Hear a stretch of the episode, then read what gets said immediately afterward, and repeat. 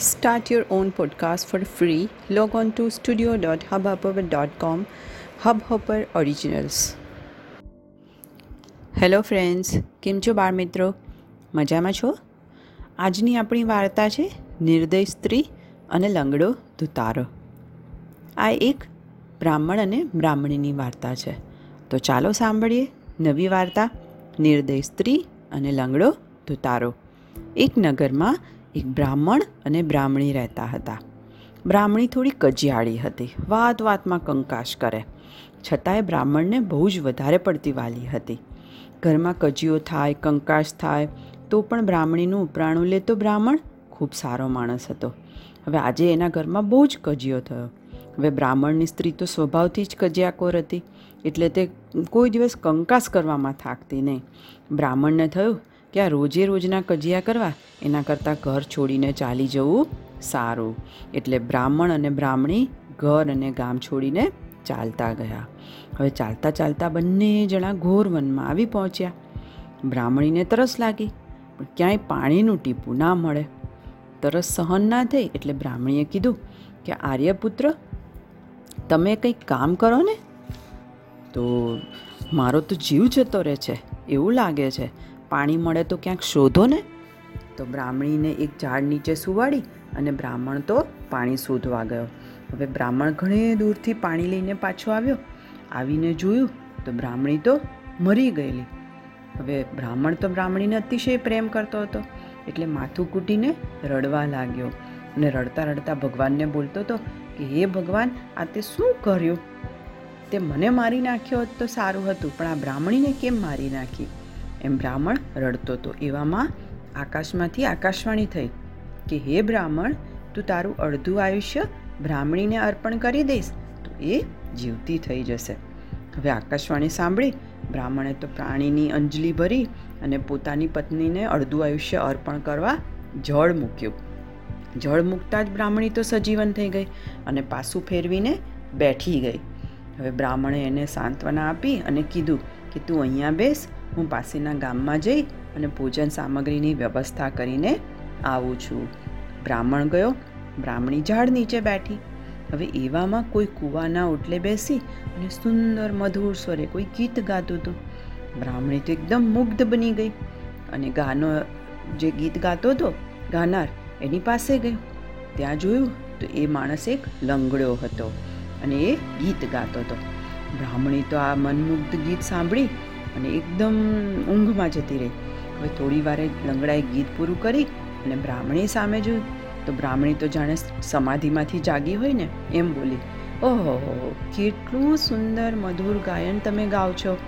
તમે મને આખી જિંદગી આવા ગીતો સંભળાવી શકો? હું તમને છોડીને હવે ક્યાંય નહીં જાઉં. હવે ગાનારો તો લંગડો હતો. એણે બ્રાહ્મણીને કીધું કે ભાઈ, હું તો અપંગ છું, ક્યાંય જઈ નથી શકતો. તો તું મારા ઉપર મોહીને શું કરીશ? તું જ્યાંથી આવી હો ને, ત્યાં જતી રહે અને સુખી થા.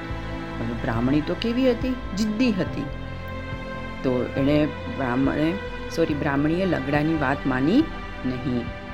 એણે એની જીવન સંગીની થવાના વચન લઈ લીધા અને લંગડાએ તો સ્ત્રી હઠ આગળ નમતું તોલી દીધું. હવે બ્રાહ્મણીએ લંગડાને લઈ અને પેલા ઝાડ નીચે બેઠી. એવામાં પેલો બ્રાહ્મણ ખાવાનું લઈને આવ્યો. બ્રાહ્મણીએ કીધું કે, તમે ક્યાં ને? પછી આણે મને સુંદર ગીત સંભળાવ્યું. તે લંગડો છે, પણ ગાય છે ખૂબ સારો. મને એકલીને ફાવતું નથી, એટલે આવો માણસ આપણી સાથે હોય તો આનંદ રહે.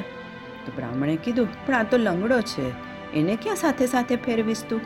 તો બ્રાહ્મણી કહે, હું ઉપાડીશ. તમે ચિંતા ના કરો.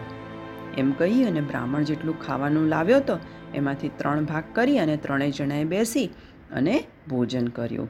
હવે ભોજન કર્યું, પછી બ્રાહ્મણ બ્રાહ્મણી ત્યાંથી ચાલતા નીકળ્યા અને બ્રાહ્મણીએ લંગડાને પેલી ગાસડીમાં બાંધી અને માથે ઉપાડી લીધો. હવે ધીમે ધીમે બ્રાહ્મણીને પેલો લંગડો એટલો બધો ગમી ગયો હતો કે પોતાનો પતિ એને નડતર રૂપ થવા લાગ્યો. તેથી એણે મનમાં વિચાર્યું કે હવે મારે આ બ્રાહ્મણને અહીંથી દૂર કરી દેવો છે. હવે એટલામાં આગળ જતાં એક કૂવો આવ્યો. હવે બ્રાહ્મણીએ કીધું કે, નાથ, આ ગાયકને ઉતરાવો ને. મને તરસ લાગી છે. તો મારે આ કૂવામાંથી પાણી પીવું છે. તો બ્રાહ્મણે બ્રાહ્મણીના માથે લંગડાની ગાસડી ઉતરાવી અને દોરી લોટો લઈ અને કૂવા ઉપર પાણી લેવા ગયો. બ્રાહ્મણી પાણી કેટલું ઊંડું છે એમ જોવાને બ્રાહ્મણે બ્રાહ્મણ પાસે ગઈ અને લાગ જોઈને ઓચિંતો ધક્કો મારી દીધો. હવે બિચારો બ્રાહ્મણ તો કૂવામાં પડી ગયો. હવે નિર્દય બ્રાહ્મણીએ બ્રાહ્મણને કૂવામાં ધકેલી મૂકી અને લંગડાને માથે ઉપાડી અને ચાલતી થઈ. હવે રસ્તામાં એક ગામ આવ્યો. હવે આ લંગડાને બેસતા ફાવે એવી પેટી બનાવી અને એમાં હવર, હવાની હવર જવર રહે એવી એક કાણા પણ એમ માથે ઢાંકણામાં બનાવી અને પેટી માથે મૂકીને ચાલવા માંડી. હવે એક મોટા નગરમાં આવી. આ નગરમાં ગઈ ત્યાં રાત્રે નગર શેઠને ત્યાં ચોરી થઈ હતી. હવે અહીંના ચોકીદારોએ બ્રાહ્મણીની માથે પેટી જોઈ અને એવું સમજ્યા કે નક્કી આ પેટીમાં ચોરીનો સામાન છે. એટલે રાજાએ પેટી ઉઘડાવી તો એમાંથી લંગડો પુરુષ નીકળ્યો. હવે રાજાએ માણસને પેટીમાં પૂરવાનું કારણ પૂછ્યું. એટલે બ્રાહ્મણીએ કીધું કે આ તો મારા પતિ છે. એમનાથી ચાલી નથી શકાતું એટલે મેં એને પેટીમાં બેસાડ્યા છે. હું તેમને એક ગામથી બીજે ગામ લઈ જાઉં છું. હવે આ સમયે પેલા કૂવામાં પડેલા બ્રાહ્મણને પણ કોઈએ મદદ કરી અને એ પણ બહાર આવી ગયો આ જ નગરમાં આવેલો. અને પોતાની પત્ની સામે રાવ નાખવા રાજા પાસે ગયો. રાવ એટલે કે ફરિયાદ કરવા કે મારી પત્ની આવી રીતે મને મારી નાખ્યો, કૂવામાં નાખી દીધો, એમ વિચારી અને એ રાજા પાસે ગયો. પણ ત્યાં તો તે પેલી પત્ની અને લંગડાને જોઈને એકદમ હેરાન થઈ ગયો. એણે બ્રાહ્મણી અને લંગડા સામે રાજા પાસે ન્યાય માગ્યો. તો રાજાએ બ્રાહ્મણીને પૂછ્યું, એટલે બ્રાહ્મણી બોલી કે આ માણસ તો બહુ જ ખરાબ માણસ છે. એ ક્યારનોય મારી પાછળ પડ્યો છે? મને બહુ જ હેરાન કરે છે. હું તેનાથી દૂર જવા માગું છું, તો પણ એ મને હેરાન કરે છે. એટલે રાજા ક્રોધે ભરાયો અને પેલા બ્રાહ્મણને તો જેલમાં પૂરી દીધો. હવે બ્રાહ્મણે કીધું કે, મહારાજ, આપ ધર્મજ્ઞ છો? ભલે મને મોતની શિક્ષા કરો, પરંતુ મારી એક મૂલ્યવાન થાપણ એની પાસે છે. તે મને પાછી અપાવી દો. તો રાજાએ બ્રાહ્મણીને કહ્યું કે, તારી પાસે બ્રાહ્મણની જે વસ્તુ હોય એ તું પાછી આપી દે. તો બ્રાહ્મણીએ કીધું કે, મહારાજ, મારી પાસે કશું નથી. ત્યાં તો બ્રાહ્મણ બોલ્યો કે, મહારાજ સામે જુઠ્ઠું બોલે છે? મેં જળ મૂકીને મારું અડધું આયુષ્ય તને આપ્યું છે. તે મને પાછું આપ. રાજાના ડરથી બ્રાહ્મણીએ કહ્યું જો તમે ખરેખર તમારું અડધું આયુષ્ય મને દાનમાં આપ્યું હોય, તો તે હું તમને પાછું આપું છું. આટલું બોલીને ત્યાં તો બ્રાહ્મણી ફરી પાછી મરી ગઈ અને ધરતી ઉપર પછડાઈ. આટલું બોલવામાં તો બ્રાહ્મણી તો મળદું થઈને ધરતી ઉપર પડી ગઈ. આ દ્રશ્ય જોઈ અને રાજા તો એકદમ દંગ જ રહી ગયો અને એના પૂછવાથી બ્રાહ્મણે એને બધી વાત વિસ્તારથી કરી. આમ બાળકો ઘણીવાર આપણે સાંભળ્યું છે ને કે સ્ત્રી પુરુષ માટે શું કરે છે, કેટલું કરે છે, પણ દરેક પતિ પણ પત્ની માટે બધું જ કરતો હોય છે. પત્ની માગે તો પુરુષ એને જે જોઈએ તે આપતો હોય છે અને ક્યારેક તો પોતાનું જીવન પણ આપી દે છે. બરાબર ને બાળકો? મજા આવી? Okay.